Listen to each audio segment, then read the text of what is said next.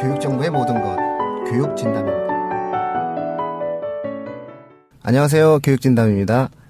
예, 오늘은 학부모님들께서 굉장히 궁금해 하실 만한 주제입니다. 아, 바로 자기소개서 쓰기에 관련된 가장 중요한 기본 팁을 알려드리는 그런 시간 갖도록 하겠습니다.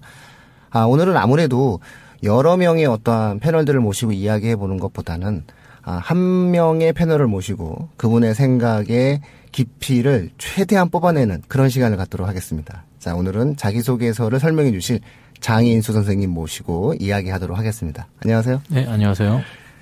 아, 네. 자기소개서에 대한 모든 것을 제가 오늘 뽑아내기 위해서. 그 시간이 좀 부족하지 않을까. 아, 뭐 네. 5분이면 제가 충분하지 않을까. 이런 생각을 한번 예, 해봅니다. 자, 자기소개서에 대해서 가장 먼저 기본적으로 어, 학생들과 학부모님들이 좀 유의해야 될 점이 뭔지에 대해서 한번 설명해 주세요. 아무래도 어, 여름 방학이 이제 시작되면은 네. 자소서에 대해서 지금 굉장히 고민들 하고 있고 네. 지금 사실 실질적으로 좀 쓰고 있는 그런 시기지 않습니까? 네. 네. 그래서 이 점에 대해서 한번 가장 기본적인 팁을 한번 알려줄 수 있는 부분이 있다면 한번 말씀을 좀 부탁드립니다. 그래서 뭐 가장 일반적인 팁은 결국 요즘 자소서는 이제 트렌드가 음. 결국 학생부에 기반해서 써야 된다라는 얘기 많이 들으실 거예요. 그래서 학생부에 있는 내용을 좀 증명하는 과정에서 어, 자소서를 써야 된다라는 이제 그런 이야기들이 많이 나오고 있고요. 어, 학부모나 학생들 입장에서도 그게 사실은 좀 자기 얘기를 자기소개서란 이름만 듣게 되면 좀 추상적일 수가 있는데 학생부에 기반해서 학생부에 나와 있는 사실들을 좀 증명하는 형태로 쓴다라고 생각하면 조금 이제 좀 구체화될 수는 있죠. 추상적인 이미지가. 그런 면에서는 그게 가장 일반적인 팁이라고 말씀드릴 수 있습니다. 아, 증명을 하는 글을 써야 네. 된다? 예. 제가, 제가 사실 한 5년 전인가 6년 전에 자기소개서가 처음 이제 막 에, 시중에 막 이야기되고 그럴 때 에, 제가 어떤 하나의 제 나름의 어떤 말을 한 적이 있어요. 그게 바로 뭐냐면 스토리가 있어야 된다. 네. 제일 부담되는 거죠. 그렇죠? 스토리라는 그렇죠? 게. 네. 네. 그 모든 원흉, 이상한 그 학원가에서 혹은 사교육에서 혹은 공교육에서 떠돌아다니는 그 이상한 어떤 개념어들은 제가 만든 말이 상당히 많아요.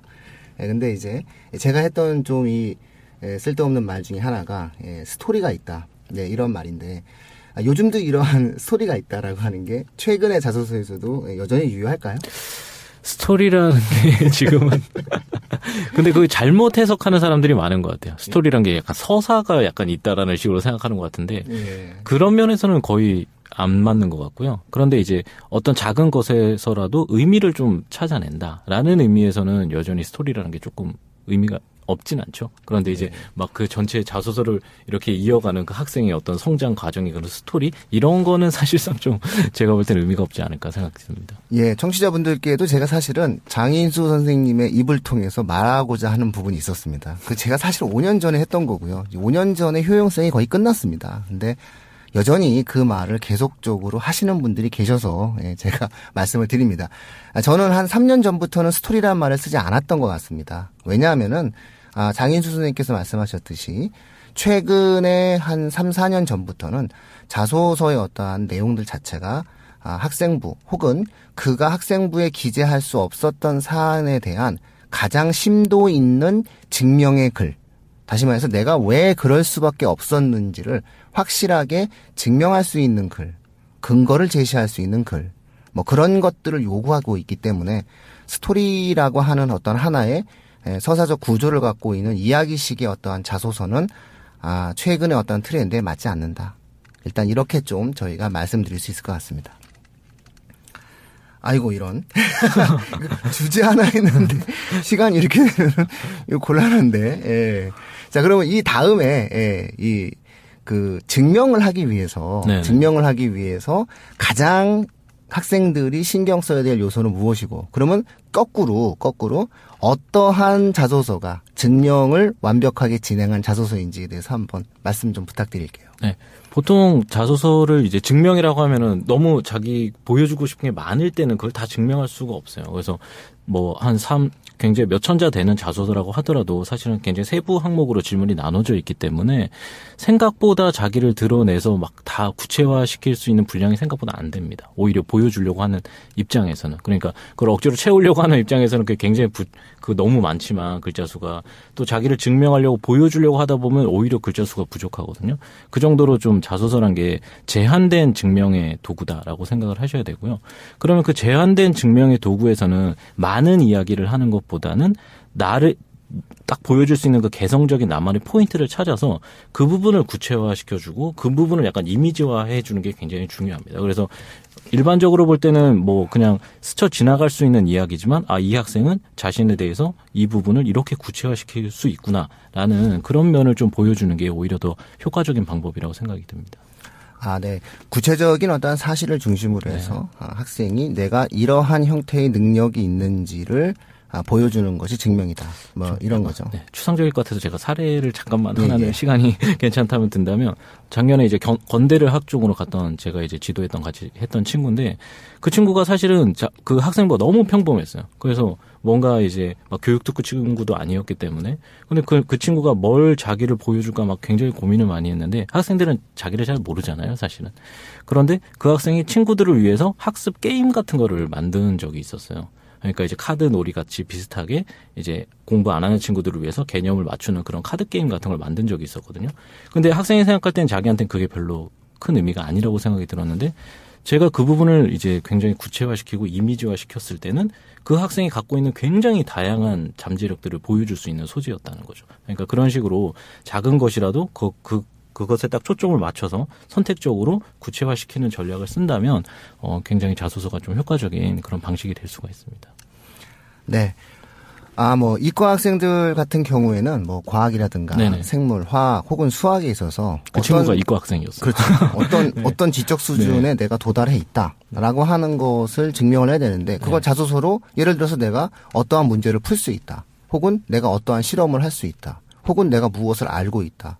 라고 이야기한다고 해서 그것을 증명할 수 있는 방법이 없다는 거죠. 따라서 자소서에서 그러한 주장을 뒷받침할 수 있을 만한 본인의 활동을 기록해야 된다. 그렇죠. 네, 네. 이것이 증명의 자소서다. 이런 그렇죠. 말씀이시죠. 예. 그렇기 때문에 사실은 스토리다라고 하는 그러한 개념이 너무나 추상적인 개념이 돼요. 그래서 네, 청취자분들께서는 아 이제 스토리의 시대가 가고 증명의 시대가 왔다. 뭐 이렇게 이해를 좀 하시면 될 것 같고요. 사실은 똑같은 표현이에요. 근데 똑같은 표현이지만 어떤 표현의 워딩을 강조하느냐에 따라서 사실은 자소서의 주요한 목적과 중심이 좀 달라지고 있기 때문에 이야기를 쓴다라는 느낌이잖아요. 스토리라는 말은 그거보다는 근거를 가지고 나의 활동의 과정을 통해서 무언가를 확실하게 보여준다라는 개념이라면은 증명이라는 말이 조금 더 자소서에서는 좀 어울리지 않는가라는 생각이 좀 듭니다. 너무 어렵게 생각 안 했으면 좋겠습니다. 예, 예. 아. 아무리 지금 저희가 지금 제가 지금 시간을 재면서 하는데 7분인데 아, 괜히 사례를 괜히 들었나요? 네, 아니요 괜찮아요. 근데 이게 그래도 하나는 제가 더꼭 네. 얘기를 해야 되거든요. 아무리 우리가 이제 이게 기본 방송이라 하더라도 아 그렇다면 자소서에서 꼭 담겨야 될 여러 가지 사례 중에서 지적 활동에 관련된 내용들이 꼭 담겨져야 되지 않습니까? 즉 다시 말해서 학생들의 지적 수준이 어느 정도이다라고 하는 것들은 꼭 자기소개서 속에서 좀 담겨져야 되는데 네. 그러한 지적인 수준을 담을 수 있는 가장 어, 효율적인 방법이 있다면 어떤 방법이 있을까요? 뭐 가장 뻔한 답은 사실 독서죠. 네. 책과 연결지어서 책을 따로 물어보는 학교가 이제 요즘 많이 없거든요. 그러니까 과거에는 책을 따로 물어봐서 거기서 또 찾아내려고 했는데 최근에는 책, 책을 따로 질문으로 뽑지 않기 때문에 자연스럽게 여러 가지 이제 학습이나 다른 부분에서 독서 내 독서를 연계해서 쓰는 방식이 가장 일반적인 방식이라고 말할 수 있고요.